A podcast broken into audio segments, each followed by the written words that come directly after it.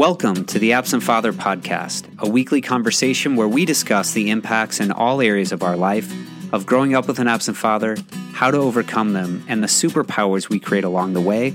I'm your host, Rodney Miller, executive coach, MBA, and son of an absent father. You can learn more about me and get in touch by visiting www.rodneymueller.com. We got greatness by choice. We got gravity by chance. All right. Well, welcome to another episode of the Absent Father Podcast. I'm really excited to share with you our guest today. His name is Dr. Gary Salyer. And just a little bit about him, he is a transformational relationship mentor. For the last decade, Dr. Salyer has been in private practice offering singles and couples heart-centered transformation so they can rewrite the rules of love for their brains and create a love that lasts. He's a national audience speaker, featured expert on various celebrity TV and radio shows such as Hay House Radio, which for any personal development people, that's like, you know, major fan props there, as well as Coast to Coast AM. And he's also the author of Safe to Love Again, How to Release the Pain of Past Relationships and Create the Love You Deserve. Of course, for more information, you can go to GarySalyer.com. And I'm really excited to have Dr. Salyer today, not only because of, I think, his expertise and what he can help those of us who grew up with an absent or distant father with, but he also has his own story that I'm sure we'll get into there that I think really helped inform his brilliance and his groundbreaking research and teaching in this area of attachment theory that we'll get into. So with that, Dr. Salyer, welcome to the show, and I'd love to hear a little bit about you and your work and anything else that you'd like to start us off with. Well, Rodney, thank you for having me. It's always a pleasure to be with you. We had such a great conversation a few weeks ago. So what would you like me to answer off the head? Yeah, so I'd just love to hear, you know, tell us a little bit about your work now, maybe about your book and why you wrote it. Well, these days I look at myself as an attachment expert. I work with singles and couples, both of them pretty much about equal. I help rewrite the rules of love in people's brains so that singles can stop picking the same Mr. and Ms. wrong, you know, and they can have a loving soulmate beside them at night rather than an empty pillow. And couples can get over that same recurring Groundhog Day argument or distancing moves so they can have the love they deserve. You know, the book is a new take on what's called attachment theory. It's that's the science of how our brain gets wired to love and be loved. And the short of it is that if, you know, all of us have an internal GPS that tells us we're loved, but we have to feel welcomed with joy, worthy and nourished, to have our needs met, cherished and protected. It means you get to be a me in a we that's supportive and got your back, and empowered with choice. So you can create your own experience and you can have a say, you have a right to assert. If you have those four feelings and they're really at the core of your being and you know, you can feel them and you have a right to feel welcomed and worthy and cherished and empowered, you'll probably pick someone pretty good. You'll create good relationships. But if you don't have those four feelings running, say you were given an early childhood experience unwelcome, unworthy, or uncherished or disempowered, we tend to pick our partners and create relationships that mirror those early reference feelings.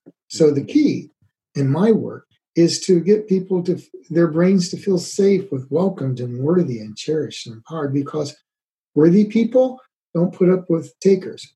Empowered people don't put up with dominators. And that's really the short and shrift of it, returning people to their birthright so they know they can feel welcome in this world and in relationships. They are worthy to have the love they deserve.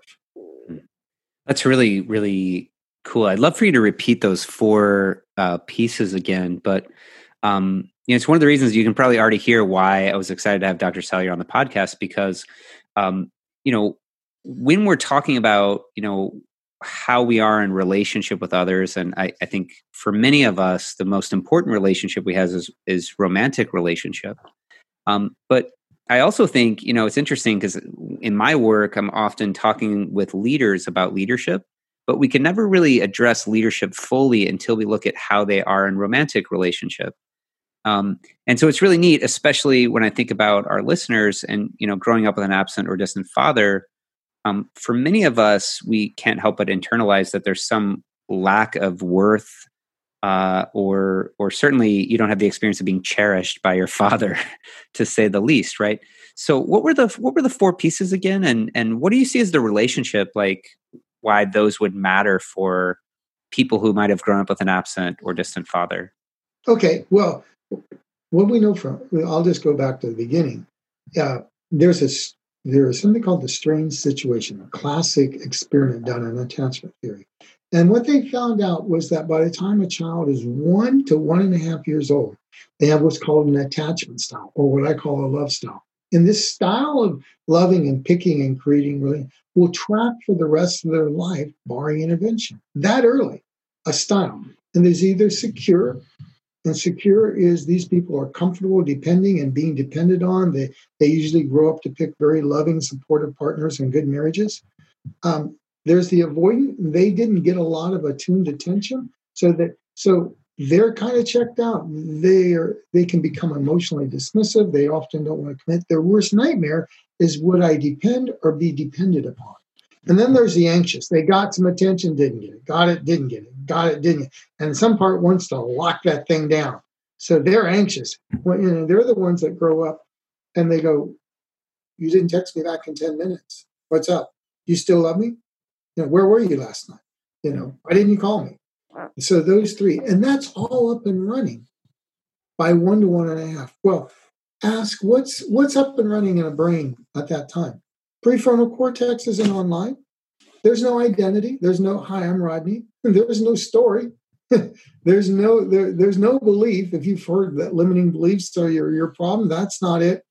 Limiting beliefs come on at 3 to start explaining these missing feelings. The only thing that's running is feelings. And so my research isolated, and of course the work I did with clients taught me that 4 core feelings. When a child is welcomed in the world, so glad you were born, right? Welcomed with joy. Think about on a first date, there's got to be welcome. It's the gateway to love. Worthy and nourished to reach out and have your needs met. That you feel worthy. You know you're going to get an attuned response back, and you deserve that. And then cherished and protected. The moment the child becomes a toddler, they're a me. And they go, oh my God, I need a little backup. I need support. Where is the we? This is why children cry when you leave the room. They want to be a me in a we. And if we don't get that feeling of cherished and protected, we don't feel we have a right to be in a we.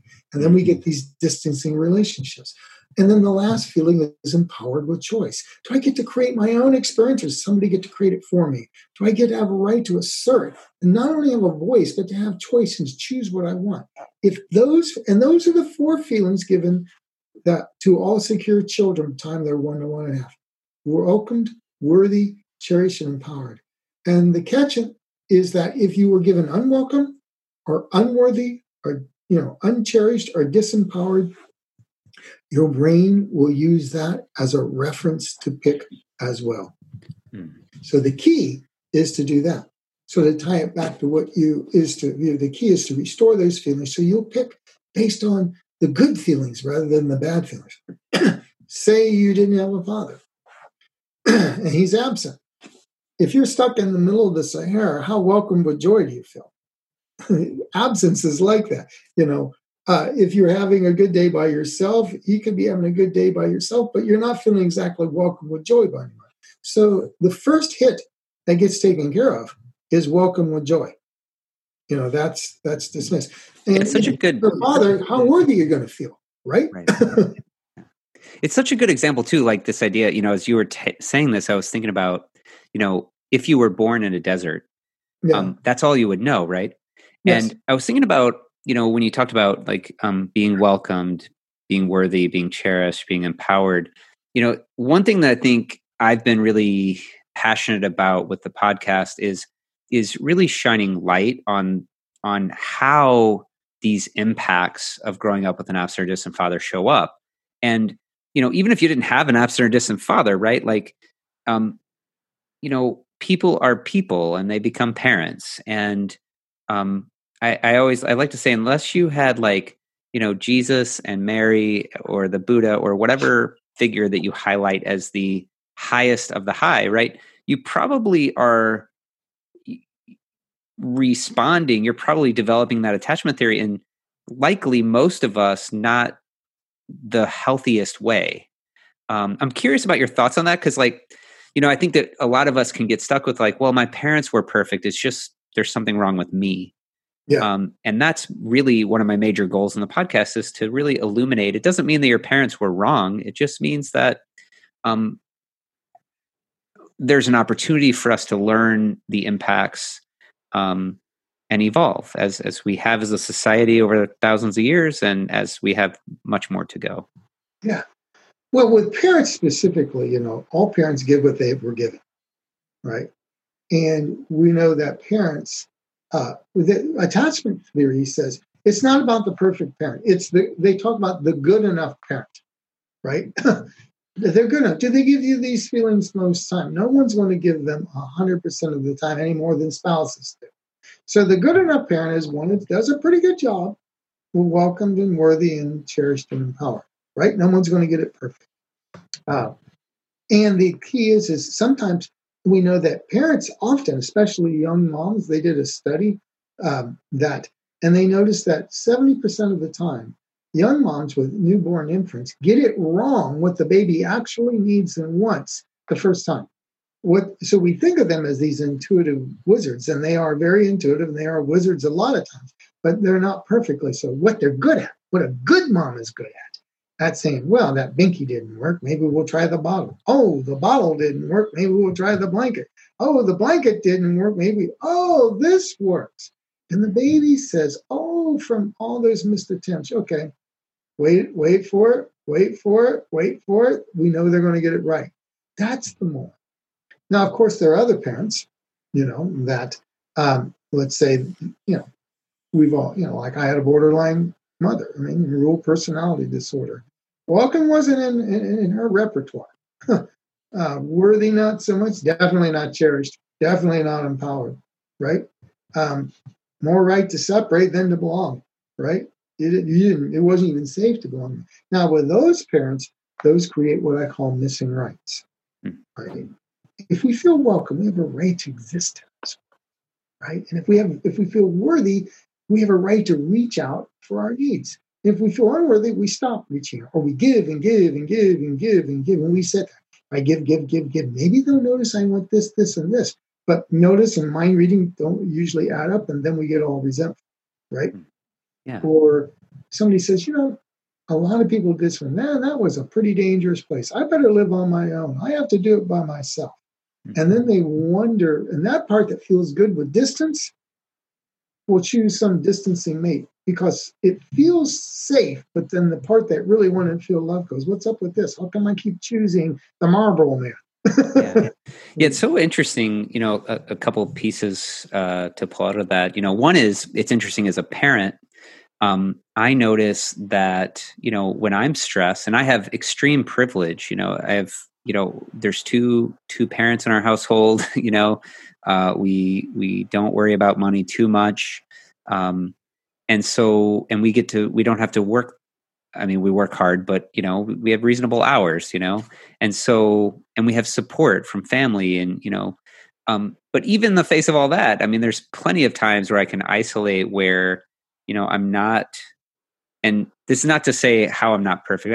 I know I'm a really good parent, but I'm not perfect. And it's just as a way to highlight, like, even in that space. And it's almost like, you know, the level of stress or dysfunction that the parent faces kind of equals their ability to give these four things. And so I just notice, even for me, it's not always, I have to be conscious about providing these things as a parent. Yeah, we all do. And if your parent didn't give it, you know, just remember they gave what they were given. Mm-hmm. It took me years. I mean, growing up, I didn't have this feeling. But, you know, as I look back now, I can still remember being 3 or 4 in the back seat of a car. And my mother, we were homeless. I had the mumps. My one-year-old sister was in the front seat, and none of her family would take her in unless that I infect their kids. I said that my mother wasn't really good with welcome to a toy, but what must it be like for a young mother of 25, 26 to be, and I remember her crying, driving all night with no place to go with two sick children. No wonder she had no welcome or joy to give. Now, when you're little, 4 and 5, that's not flying so well. Yeah. And not a good excuse either, for the 5-year-old, right? Because the regardless of the intent, the impact is there. But as an adult, I can look back and, I can drop that grievance, so to speak. So, these feelings, all parents give what they have. Some of them were just far less. It doesn't excuse them if they're being abusive or anything like that. But it gives us a little bit of, so that we don't have a hold of grievance. But these feelings, these 4 feelings are a natural GPS for love. Mm-hmm. And the beauty of this new theory of attachment that I've discovered, and I tell them about in my book, is that we can use it to know where we're at in a relationship. All you have to do if you're a couple, is to, or a single and you're dating somebody 5 or 6 dates. Ask scale of 1 to 10, how welcome with joy do I feel? 1 to 10, how worthy to reach out my needs do I feel? 1 to 10, how cherished and protected? In other words, you're in a supportive we. And or 1 to 10, how empowered with choice? If you're single and you've gone on 5 or 6 dates, anything less than a 7 or an 8 is really, that's an indicator. This isn't the best person for you. If you're a couple, this is why you're having the argument. This is why there's the distancing move. And it tells you that what you've got to work on. There are certain skills that good couples give that give these feelings. So it's a good, it's like GPS. It locates your relationship. Is it secure? Is it more anxious? Is it avoidant? And and sometimes I just use it as a diagnostic. I often ask new couples those 2 questions, and I have a pretty good idea where I'm going to have to go with them to help fix their relationship. Yeah, it's really interesting, to think about, how that applies, like in my relationship and seeing our relationship grow. Because you made this point that kind of, what you were given, so if you weren't given these things, that then you sort of, in my words, you sort of tolerate that in your partner, or you're attracted to that kind of partner because you're like, oh, this is what a relationship looks like. It's almost what you know of love. Yes. What I think is really interesting, I mean, very thankful for myself that, my wife and I were married, it'll be 10 years in February. And most definitely we're different people than when we met 12 years ago. And it's really, luckily, we've chosen to grow together. But the person, is so interesting. I remember this in our relationship when we got married or somewhere around in there, she was doing a travel job where she would be gone, 4 to 6 weeks at a time. And I was so tuned out from myself. I didn't realize, like, every time she would leave, I'd felt abandoned. And it wasn't like she was abandoning me. It was her job, but I felt abandoned because I was all alone. This was my person, right? Mm-hmm. And I could see now that, oh, I had a lot of comfort zone with that. And that probably brought us together because she liked to be independent as well. She kind of grew up that way too. Yeah. But what I notice is having, gone through coaching and through therapy, and both together and separately, it really helped me to also be worthy of saying, I need you to not leave. Like, I need you to not do that. That actually hurts. It's hard for me. I don't want to live life where we're apart like that. I talk about that's what I call, when you feel cherished and protected, it gives you a right to separate and belong. It's a funny little right that we have to have. That's at the center of every couple I've ever worked. It's the right to have a we. If at some point distance or being a me got value more than being part of the we, then that's what we'll create. But it's a Goldilocks zone. It's meant to be you go out, you play, and you work, and you come back to the home port of somebody's arms. It's first born when a toddler goes out and plays. They don't want you coming in saying, oh, no, don't play with the truck, play with the doll, if you're, or whatever it is, right? No, not that truck, play the other truck, right? They don't want you doing that, but you know that you can go out, do your thing, and come back. Where somebody gets to be the higher, the safety net under the higher wire act of your life. If there's a balance, it's me, we. It's a breathing thing. And if we get too much of one or the other, it doesn't. We can feel either enmeshed if there's too much belonging, right? If you never got a chance to go out and be me, or if someone's leaving and for whatever reason, then we don't feel like we have that we, and then we feel like anxious or sad. It is an active process of creating, and the way life is with all modern couples, you have to watch this like a hawk because, elder care can take you away, children, the big new 6-month project at work, something, the barn burns down at the farm, and you got that. Yeah. Yeah. It's so interesting too. I mean, and I'd love to kind of, I'm glad that we're diving right in. It's interesting in that moment where I was, going to my wife and being like, hey, I need you to not travel anymore. And I think this is true probably for a lot of the people that I meet that had this experience of an absent father. They're fiercely supportive in a healthy way, and somewhat codependent in an unhealthy way. And so I was really stuck with, navigating that with my wife, like being vulnerable enough to say, I want to support you in your work. And, it would really be important to me in our life and our relationship if we were not apart so often. Yeah. Need to belong. When you have an absent father, there is no, we're supposed to be getting these feelings from two parents because, parenting, as any single mother knows, is a load. It's a lot to have, especially if you have multiple children. Children are needy creatures to begin with. And that's just the way we all are as humans. So if you've only got half of, the battery pack of secure things, there's a missing, there's no welcome, he's not there. There's no worthy, he's not there to meet your needs. There's no cherish, there's not going to be a we when there's a zero-sum game going on there, right? And they're certainly not empowered. So by nature, all of these feelings will get kind of hit, right? And for me, growing up noticing all the wattage coming from a borderline mother where you had to duck, right? That it never dawned on me until much later in life that there was this hole.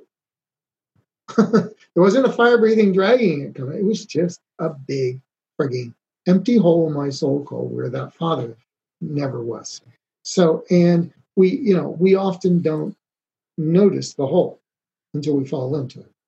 Yeah. So you have we got to talk before, and you have a pretty unique story. Aside from just your brilliance on attachment theory, and I think there's so much to learn here, but you have a pretty interesting absent father story yourself. If you wouldn't mind kind of sharing your experience, you alluded to a little bit, but what's your absent father story? Well, it's funny. I was 15. I never had a father image in my entire life. I was always told that the guy whose last name was Salyer was my father, and that's what it said on the birth certificate, right?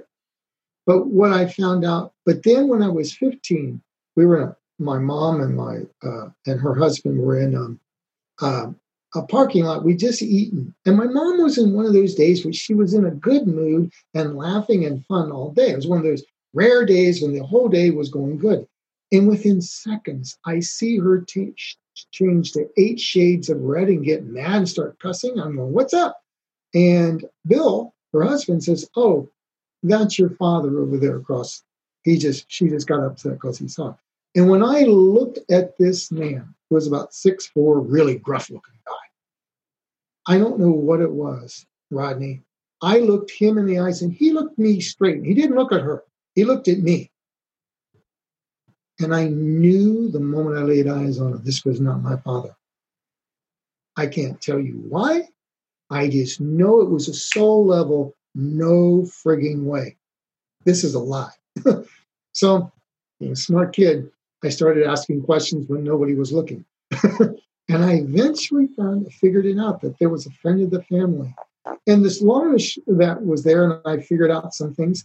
And what I found out by the time I was 17 was that I was the product of the other man and her first marriage. And that sort of explained the look from this guy. Okay, got it. By 17, I could understand. Okay, that actually makes sense, right? Got it. So let me get this right. So your mother was first marriage, and did they have a child also?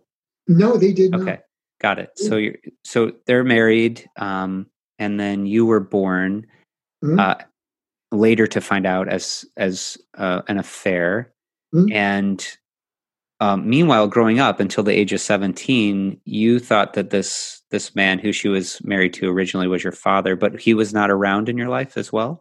No. I think they divorced early because he was physically abusive, See. And the other part of the story is that when my Aunt Evelyn told me this when I was about 15, was that when I was first born, I wasn't actually named for 3 weeks. My mother was hoping for a girl. I was dressed in pink for the first 6 months. She had bought so many clothes. And she was so disappointed that she didn't have a girl that she refused to name me. And it wasn't. And 3 weeks later, the state of Ohio sent 2 state troopers to the house and said, "Ma'am, here's a form. You have to name your child." And when she refused, the state super said, "Well, ma'am, you don't have to sign it here. We can take you to some place that you'll have all the time in the world to think about." And that was when my Aunt Evelyn said, "Name him after your 2 favorite actors, Gary Cooper, Dean Martin." So there you are, Gary Dean Salyer. Yeah, the Gary Dean. Gotcha. But there's not a lot of welcome to put joy there. Yeah. And I'm assuming that whatever period of time I might have been in that household, given the look I got from her first one, I don't think there was a lot of welcome there either. And of course, there was the guy being totally absent, right? Yeah. Who I did speak with at 17, and then a few times in my 30s. So at 17, you found out that the man you thought was your father wasn't your father, and then you found out. At 15, I knew, and it took me 2 years to piece it together. Got it. And then you found out your father was actually someone else who you were able to meet?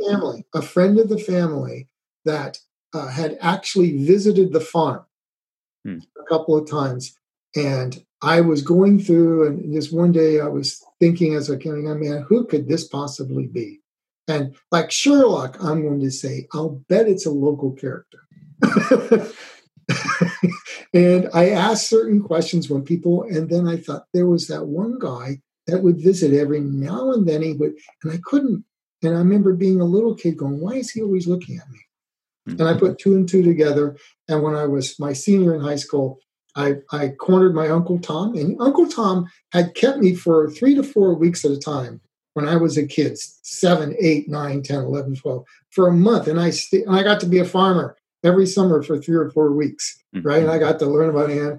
I found out what it was like to get up at 4 a.m, but to feed animals. But that was a whole different story, right?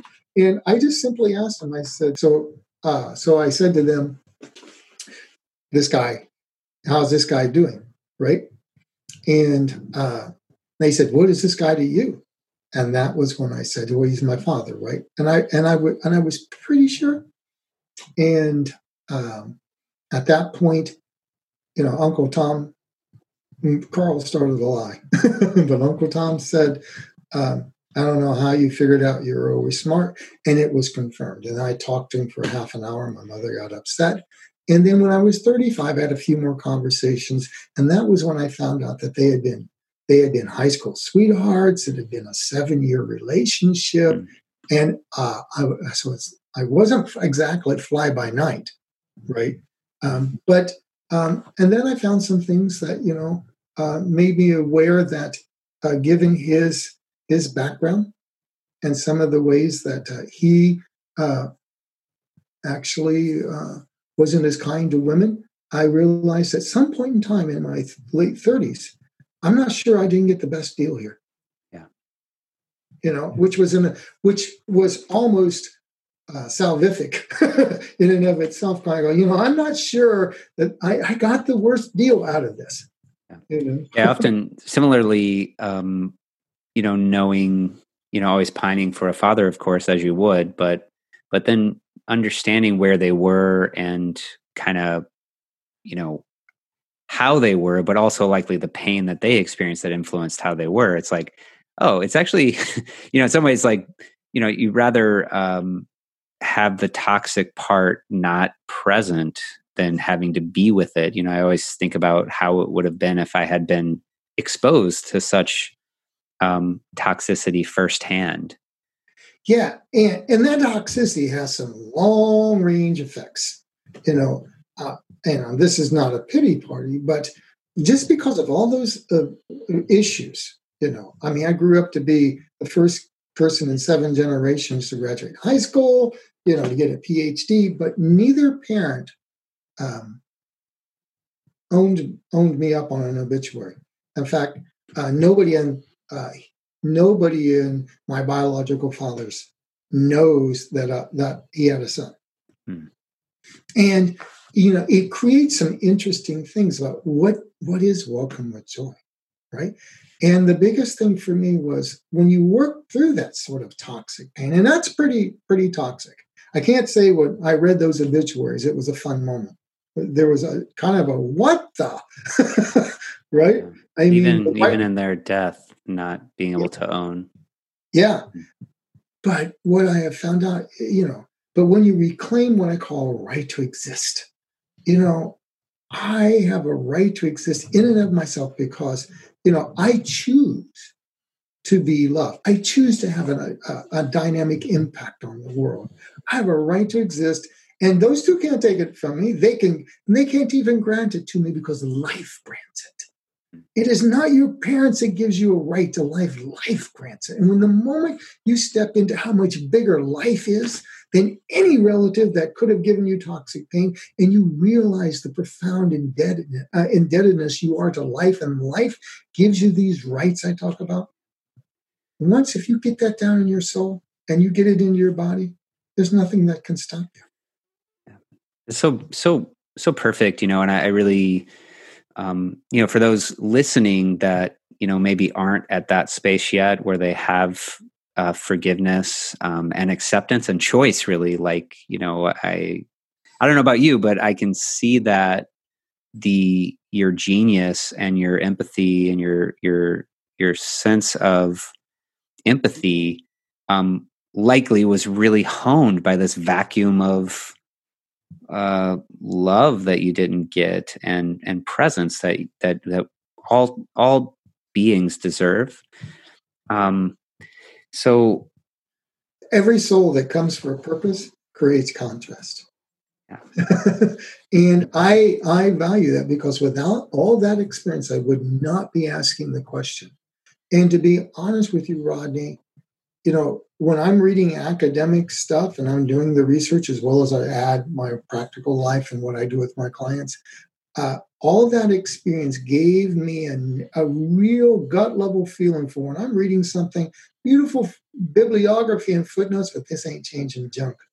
Mm.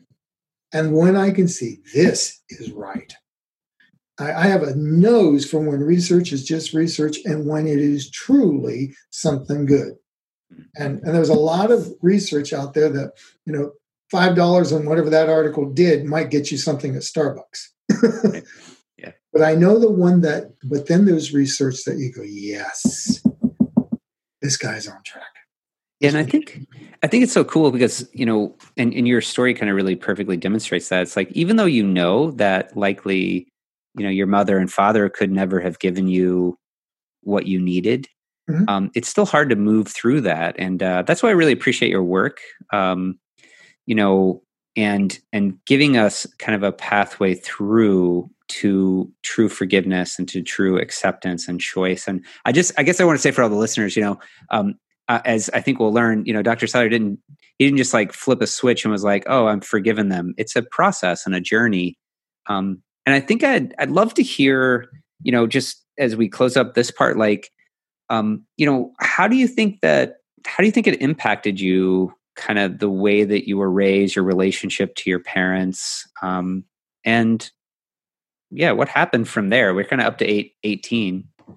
Well, you know, when I got to 18 and I was the first one accepted to college, I said, I am not going to repeat that family pain, everybody being divorced, because at 7, I just looked at the entire family and go, why are these people so mean to each other? Why can't adults just love?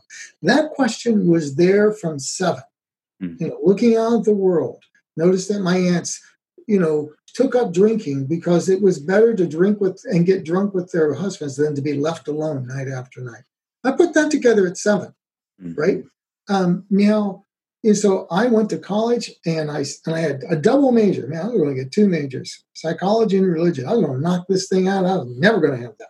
Mm-hmm. And then I get this exam. I mean, this personality test by my favorite psychology professor at my senior year.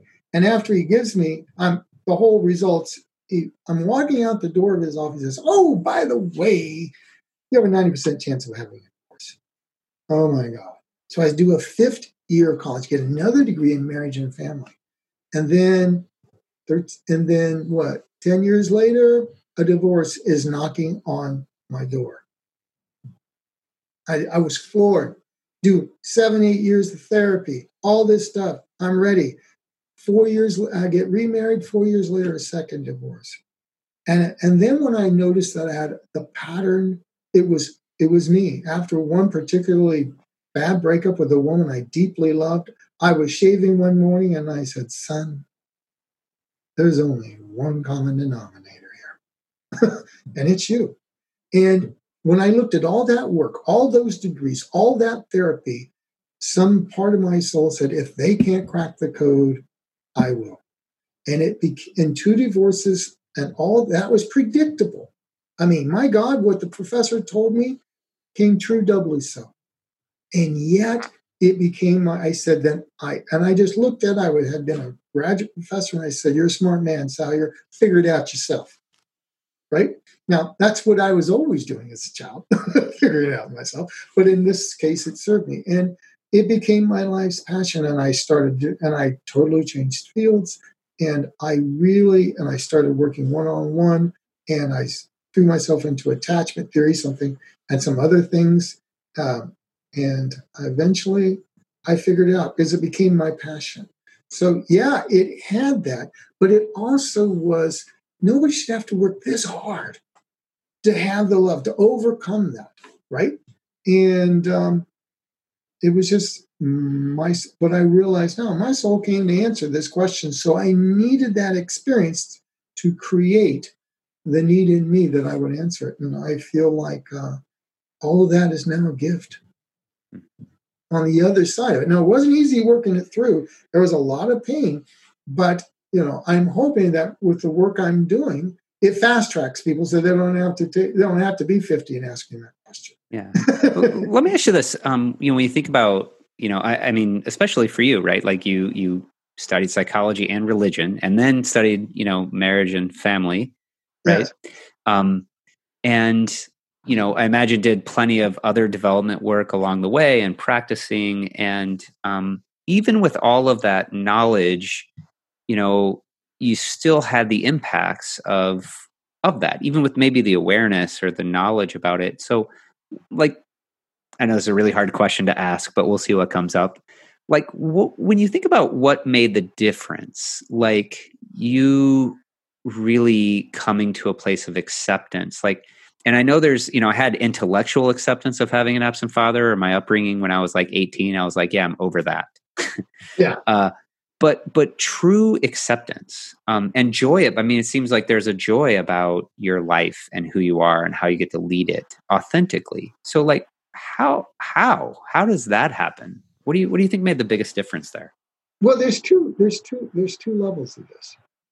One is that, you know, when you don't have a right to exist and you're not walking with joy, you tend to go, you get into your head, you flee from the world and its pain to float above it. You'll float above it either intellectually or spiritually, right? You know, and I did both. You could have predicted I did that. What does it look like when someone does that intellectually or spiritually? I think I know what you're talking about, but I'd love to hear. What does it look like in practice? Intellectually is where, I don't want to talk about feelings. It's logic will save everything. I remember once I had a guy that was at one of my workshops, and he was a top-level physicist, helped create nuclear bombs. And he said to me, I don't believe in all these emotions, right? And he says, logic will solve everything. And that's what it looks like, right? Of course, I pointed out to him that without the right brain that does feelings as well as big pictures, he'd have all facts and no theory in physics. I said, so you may lack that right brain by the time we're done here. Right. That's hilarious. It reminds me, and I think this is what you're talking about. I remember a mentor asked me one time, how do you express anger? It was the question. It was in a kind of a coaching and leadership development program. And my answer was, anger, there's actually usually sadness underneath anger. And so, I kind of try to look at what is the sadness there. And then I try to read a book, to kind of walk me through that. And I don't know if there's anybody listening to this for who that sounds like a reasonable answer. But now looking back, I was like, oh my God, I had zero, I completely intellectualized every single emotion. So I wouldn't have to feel it. Yes. And spirituality, it's like, I've had women come up and say, I've got this great guy he meditates and he does all this, but every time we start to get close, he goes and spends 3 months in an ashram. That's because it's easier to love God and the angels than it is a flesh and blood woman who might just want something from him, right? That's what that looks like. We call that a spiritual bypass. Yeah. And that's one aspect. But there was another one when, you drop, there's another part is where you drop the grievance. We get this grievance. I had this horrible mother. I had this absent father. And there's another part. There's actually three parts. So there's just one, realize that the intellectual is just an escape valve, right? And that was why I had 2 divorces. I kept getting in my head. The very thing that saved me early on was the very thing that wasn't going to work. Doing more research wasn't it. I needed to feel these feelings, not do more research. My answer was to do more of the same thing that protected me years ago, but wasn't going to create love now. So I got, more. Of course, I thought about more degrees would save the day, but that's not, because it's about feeling feelings, right? Then, or the funny story is, I remember once I read a whole bunch of books to understand my first wife. She said she didn't feel loved and understood, and I read books and books and books, and when I get things wrong, I said, but the book said.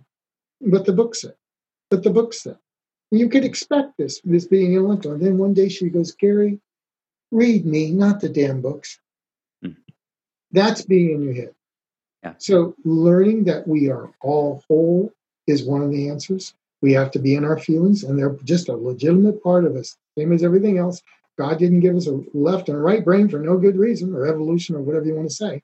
We have 2 brains that they're both distinct, but they give us logic, they give us feelings. We need them both. And then there's just dropping the grievance. And the grievance is, how they did me wrong back there. And I can still remember someone asking me to forgive my mother once. And I said, you mean you want me to let her off the hook? And I will never forget the guy's response. He said, no, I want you to let your life off the hook. So when you drop that charge, because they did the best they could. And the third thing that masterfully freed my soul was when I stepped into that a higher self, a soul, however you consider it, I don't care, whether it's metaphysical or just yourself in your best day, that some part of me chose to learn certain lessons so I could do certain work. And that all that served me, that some part of my soul chose that. So I could learn to do what I'm doing now. And when I stepped into that, there was no more victim. It wasn't woe is me. It was, and I began to be able to mine all that pain for all the strength and all the purpose and all the vision. And it made me a deeper person. Once I did those three things, stepped into my feelings, dropped the grievances, and stepped into the higher purpose of that, it was like being set free from a cage.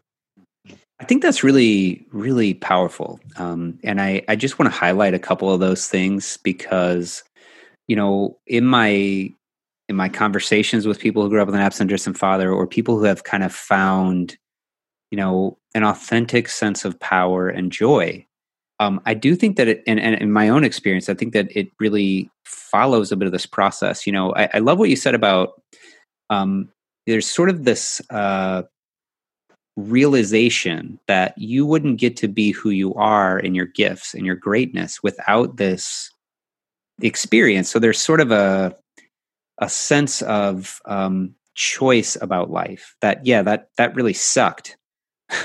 And I wouldn't want to go through that again. I might not choose it in the next life, but in this one, for what I'm here for, for me, I could not trade my life. I mean, it's like, I could not be me having this conversation with you without that exact experience and the exact way that it came forward.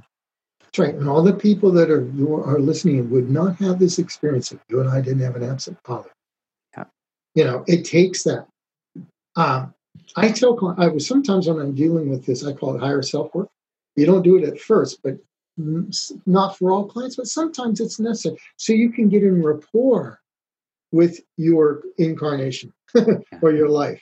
So you're not judging yourself. Oh my God, I was such a screw up, or I can't believe how evil the world is. I mean, it's a way of learning it and seeing purpose in it.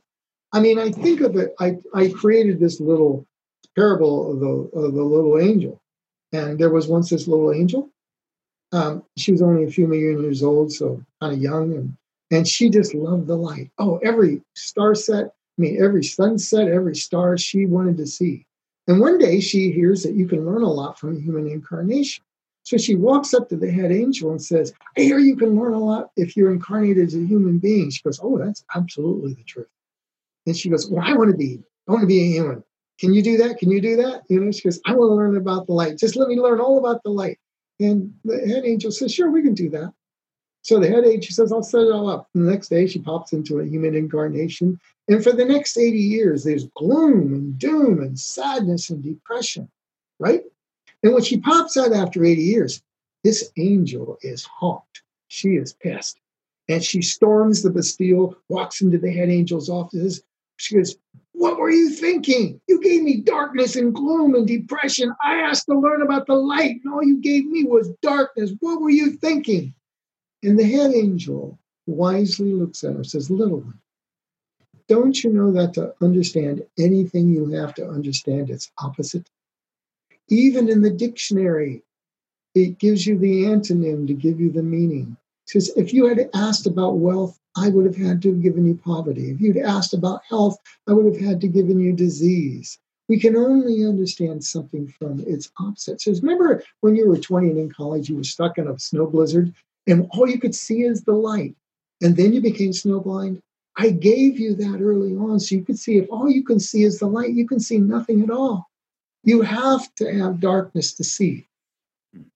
So what did the darkness teach you about the light?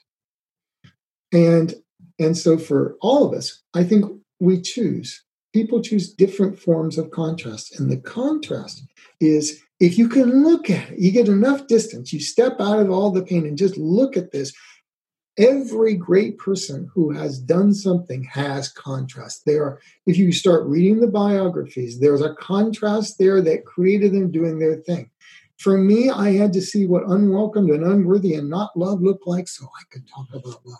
For other people, I've heard it's wealth that drove them to be financial advisors, disempowerment that led them to be CEOs.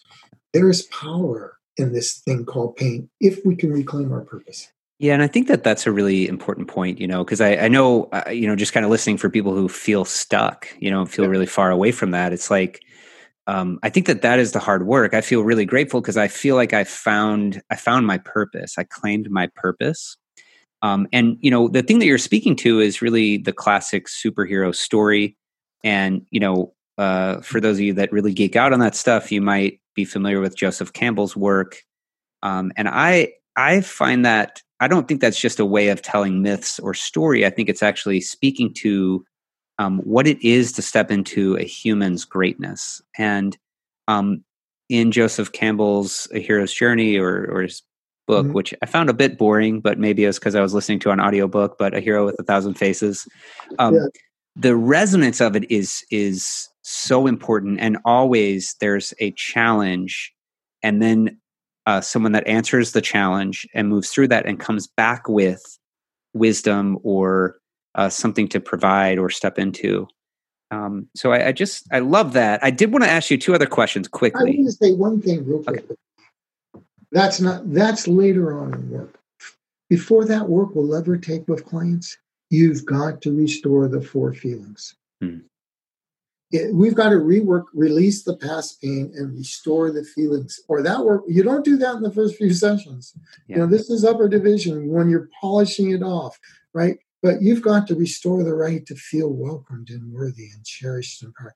That is, once you get those up, then there's enough, you know, freedom in the soul, so to speak, to look at this bigger. Otherwise, the pain is just right in front of our face, and we'll never see anything else. So that's not. So if you're still in pain and you haven't done the work, that's a later. That's the icing on the cake. Yeah, it's important, but it's restoring these four feelings, and then you get to step into what the missing feeling can empower you to do. I love that. I love that so much, and it's spot on. I mean, you know, with my own work and when I work with others, it's about, you have got to have the foundation of a relationship to your own greatness. And if I put it into your words, I mean, it's so great to listen. How do we relate to ourselves, right? Are we welcomed with joy? Do we feel we are worthy? Do we cherish ourselves? Are we empowering ourselves with choice? And I think it's so excellent, right? Because if we don't have that, none of the rest is possible. And I even think that, you know, dropping the grievance, it's like, it really requires these things in order to get to that place. It does. And grievance work too. It's hard to touch the grievance, to get a grievance to be dropped, you know, what most people would call forgiveness, if you haven't worked on these feelings. And you never do that either. You've got to get these feelings up so there's less to be grieved about. Oh, it's so good. So good. And you know, what's cool about that too is one of the things that I think has helped with dropping the grievance, probably with myself, which I think is related to your four areas. And definitely with my absent father or other people, is empathy has always been the antidote for me. Mm-hmm. And so, you know, for those of you all listening that are like, you know, trying to reconcile or drop the grievance with maybe a parent or somebody in your family, you know, one of the easiest ways I could go was, you know, who were their parents and who were their parents' parents? And, you know, if I find sometimes people have, you know, parents and are like, well, they were pretty good parents, but they're still left with the same experience. And it's like, well, how were their parents? And then you hear the stories like, well, they were molested at a young age, or, you know, they had an abusive alcoholic parent, or, you know, their parent died when they were 5, you know?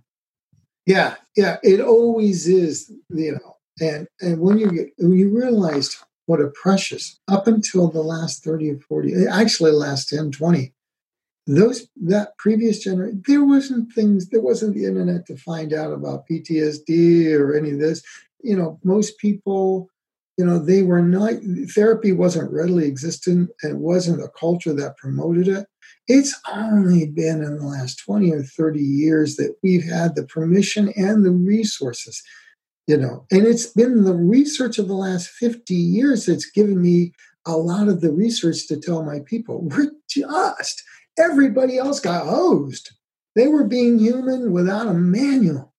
Yeah. And, you know, that's kind of what my book is. This is the manual on how to be human. It's not the only manual. It's a pretty good one. And it's our generation that has to point the way forward, so we don't have to give to our children what we were given. Yeah, it's so good. It's so good too. And, you know, you say that, I think it's just absolutely spot on. And, you know, if we just look through the lens of America and American history, you know, I think I have a hard time sometimes, like, people don't understand, we think about the social justice movement right now and addressing systemic racism and justice issues.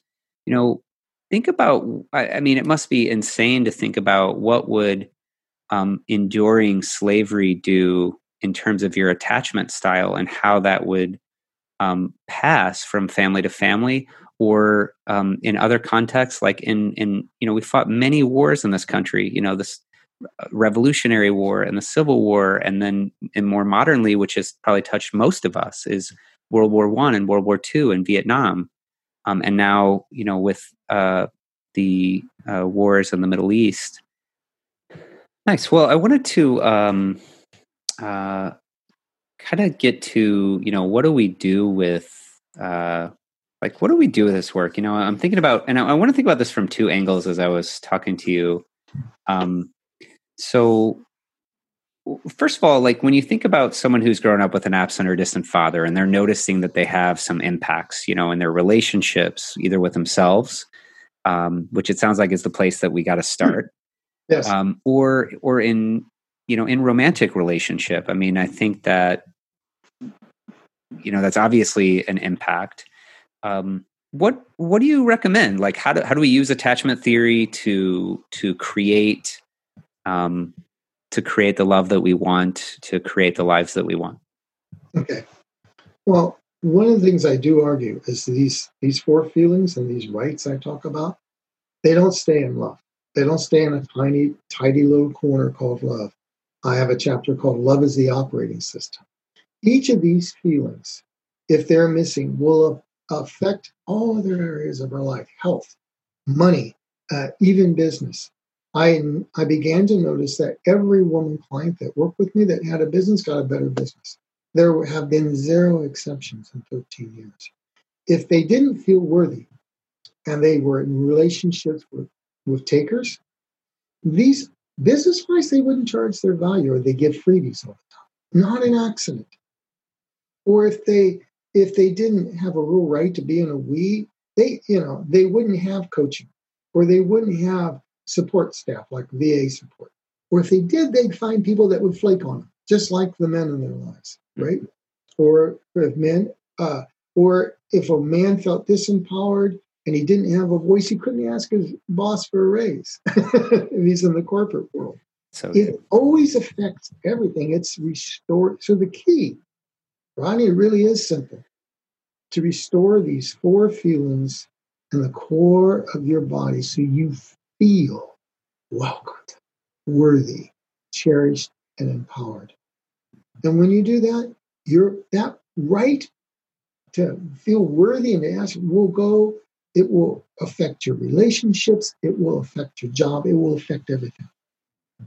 What are some examples of I can imagine, especially as, we talked about feeling the feelings earlier, and I can imagine some of our listeners being like, feel the feelings. Although if you're listening to this podcast, you're probably feeling some feelings. But still, what are some, and I know, practical is, in our work is kind of silly sometimes, but what, if somebody was like, okay, I get that, Dr. Salyer, I want to welcome myself more. I want to help myself feel worthy and cherished and empowered. What are some examples of things that people might consider taking on? To do exactly what, Rodney? To practice restoring these feelings for ourselves. Okay. I can honestly, you can take a long time. I really do believe it's deep work. It's doing some deep work because I've had some clients say, I can do this by myself, and I automatically know they have a missing right to, they have a split right to sever and belong, because that's the only type of people say they have. They have to do it by themselves. Right. And a lot of times these people will not even see that right. They're, I have a missing right to assert, or I have a missing right to this, and they don't see the one that's most prominent. You have to work with someone who has the resources, because when we don't feel them, it's hard to give them. It's hard to add resources, when we don't feel them. So you need to do some deep work with somebody. You really do. On these four core feelings. Not a better story, not a victim story, not a label. I'm not talking about that type of work. I'm not really learning how. And it's got to be a full-fledged, you feel it in your body. Now, you can concentrate on this, you know, do I feel welcomed? Do I feel worthy? But, you know, the real deep work is going back and finding the exact flavor of safety. Your body was seeking, or your mind was seeking. That's excellent. Sorry, I was going to say, you know, I think that's excellent. And that piece that you part about, you know, you put about the experience of it, you know, and having it. The only way I can explain it is like, I remember one of the places that I found to do really deep work, particularly in this area that I've talked about on the podcast a bit, is a 12-step program called Adult Children of Alcoholics. Mm-hmm. And I often plug it. Your parent doesn't have to have been an alcoholic. It's simply, you know, was there a lack of presence with your mother or father? And if so, then there's an opportunity to do this work. And I think that, you know, when I think about what that program has helped me with, it's all four of these things, you know, welcoming myself, building a sense of worth, cherishing and empowering myself. What I think is really cool, what I just want to reflect is I think one of the challenges, a lot of people, like, they go to a therapist once and they're like, well, that didn't work, or the therapist wasn't that great. And to which I always have to say, you know, like anything in the world, you really got to find the right fit for you. And I think one of the great cues, you know, what you said is, how do you feel? Like, do you feel something in your heart, or do you feel some emotion? Is almost the first part, right? Like feeling some feelings. And something like ACA for me, finding a really great therapist was really helpful. Yeah. So what are your thoughts on that? Well, notice that when you reach out to ACA, you're exercising a right to separate and belong. Mm. You just kind of notice that's what that is, right? Mm. It's hanging out with more and more secure people, people that know how to welcome you and out and make you feel worthy, cherished and empowered, right? I mean, that was one of the big lessons I learned as a kid was, wow, there are really people around here that don't call you an SOB when you walk in the room. Wow, isn't that cool? Huh, I like those people. I want to hang out with them more. Yeah, and really, and listen without giving advice, and listen in a loving way.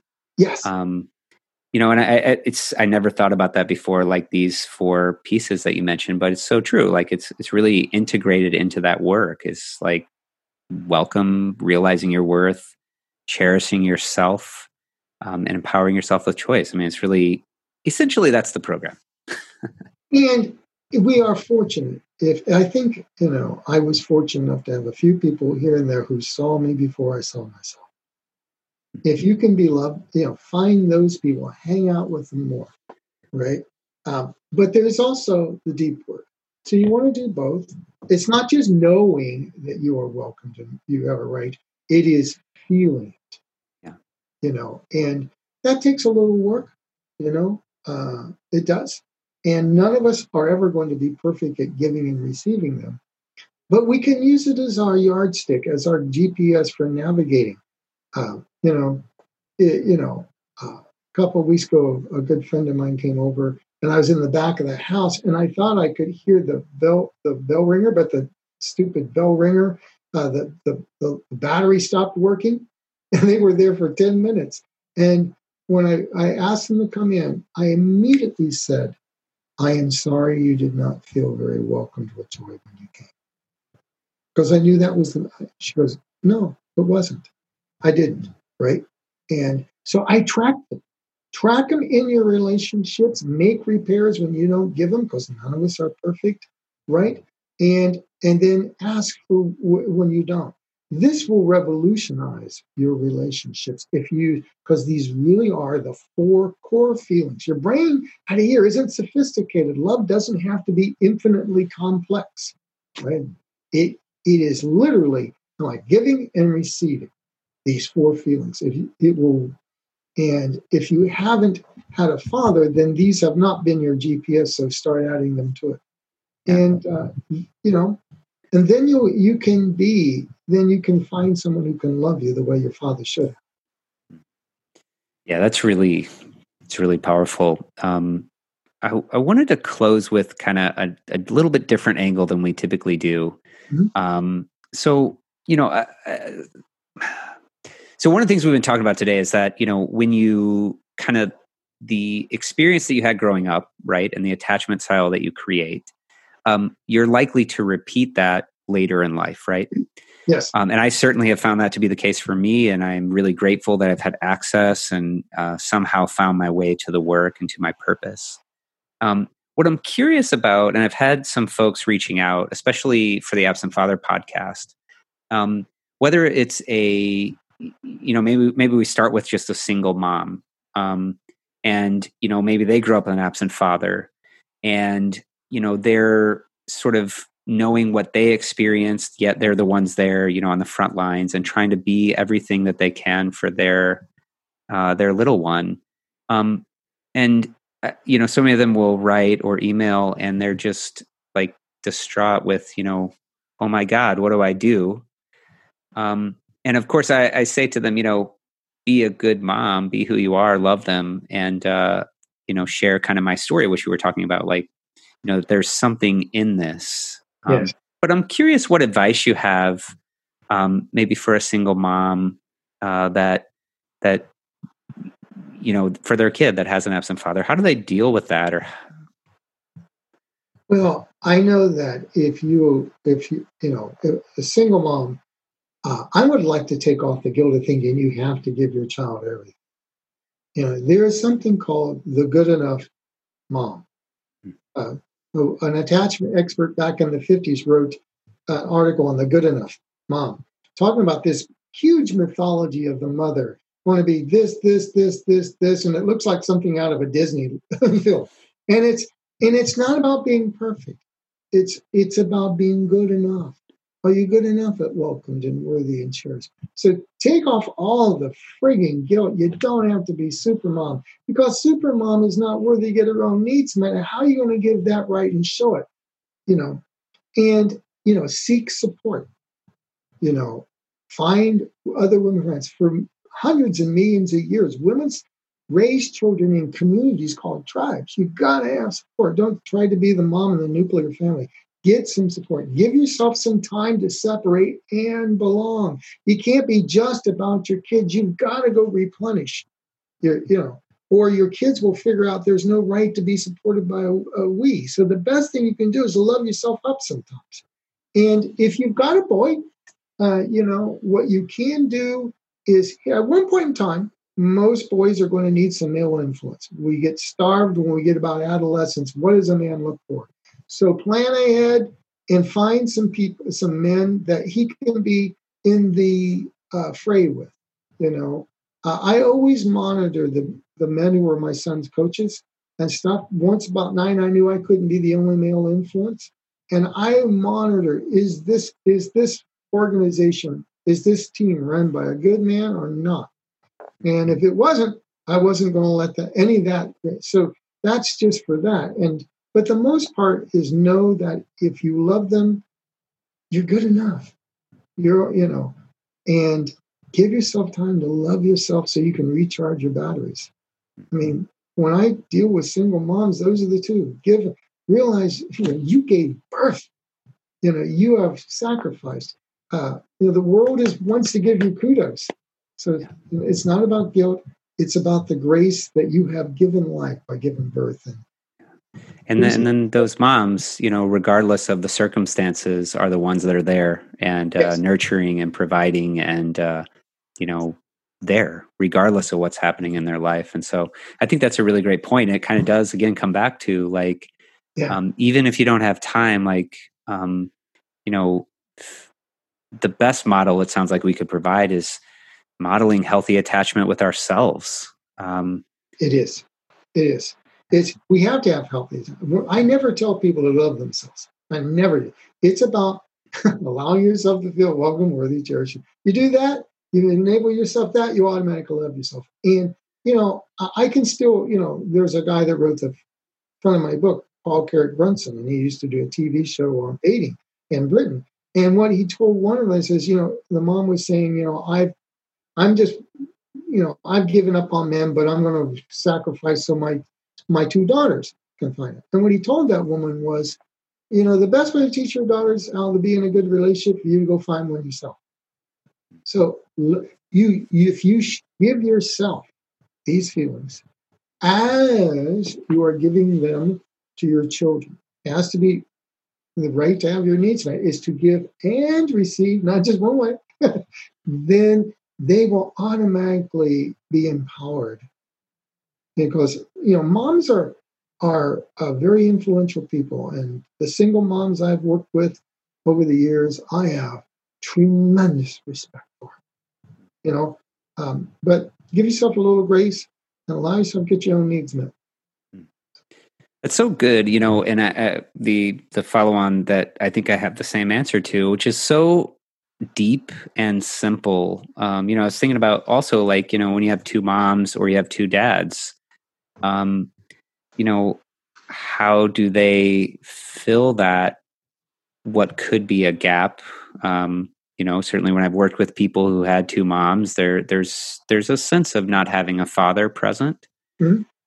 But I can almost hear you already saying, which will be cool. I hope for everybody in the podcast that's listening, you know, from now on, when you're faced with that question, you can go back to, oh, you know, am I, for myself, feeling welcomed and worthy and cherished and empowered with choice? It takes a tribe to create secure attachment. I want to say, for millions of years, we were raised not by a single mom in a single hut, but by a whole tribe. It's called alloparenting. So this idea that one parent can give, you know, if say to a lesbian couple has a boy who's heterosexual as a son, right?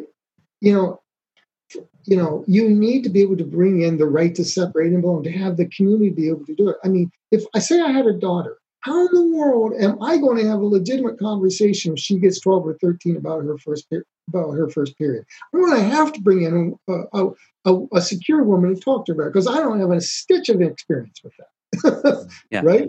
You know? And so it would be wise to realize that our right to belong extends to parenting as well, and bring in the resources. Mm-hmm. None of us have it all. This is the right to be a me in a we, a bigger we, an empowering we. Create the community you need to raise your children, because we're needy little creatures, you know. And for millions of years, the recipe was many resources funding the mother and father and the child. And we still need that. Yeah, I think that's so good. Such a good note to leave us on, because I think people who grow up in absentee fathers, one of the main things that we recognize is that, I think to your point about, you know, we're so averse to being dependent or asking for help. And so I just love the idea, because really I think that causes most of the turmoil that I experience from growing up with an absent or distant father, is like, you know, constricted to being alone or self-reliant. And so I just hear, like, you know, as I interrupt that pattern for myself, as I learn to teach my daughter by the way I treat myself, mm-hmm. That I'm providing the things that, you know, wouldn't be there if she was missing a parent or something like that. Yeah. Yeah. It's, we need resources to be resources. You know, awesome. It's okay to reach out for it. And there's a whole culture of undeserving. So many things that say we're not enough, when we don't deserve it. But the news is, you were born deserving. Have all these resources to be the best parent, to overcome whatever missing wound it is, and that's your birthright. You don't have to be good enough to be good enough. You were born worthy. Well, that is as good a place as we could leave. And I want to thank you, Dr. Salyer. And if you're interested, at least in taking one step, it sounds like, you know, one of the first things you could do is pick up the book, Safe to Love Again: How to Release the Pain of Past Relationships and Create the Love You Deserve. That is pretty awesome. Any final notes or thoughts that you have for us? Well, you know, thank you all for listening in. It's an honor.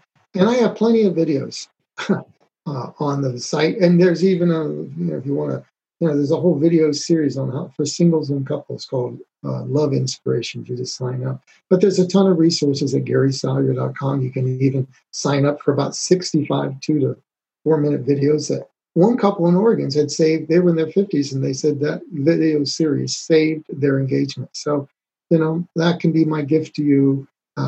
and then you can listen to little snippets. And I just want to say, Rodney, thank you. Beautiful, soulful, wonderful, very sensitive. And this has been an extraordinary conversation.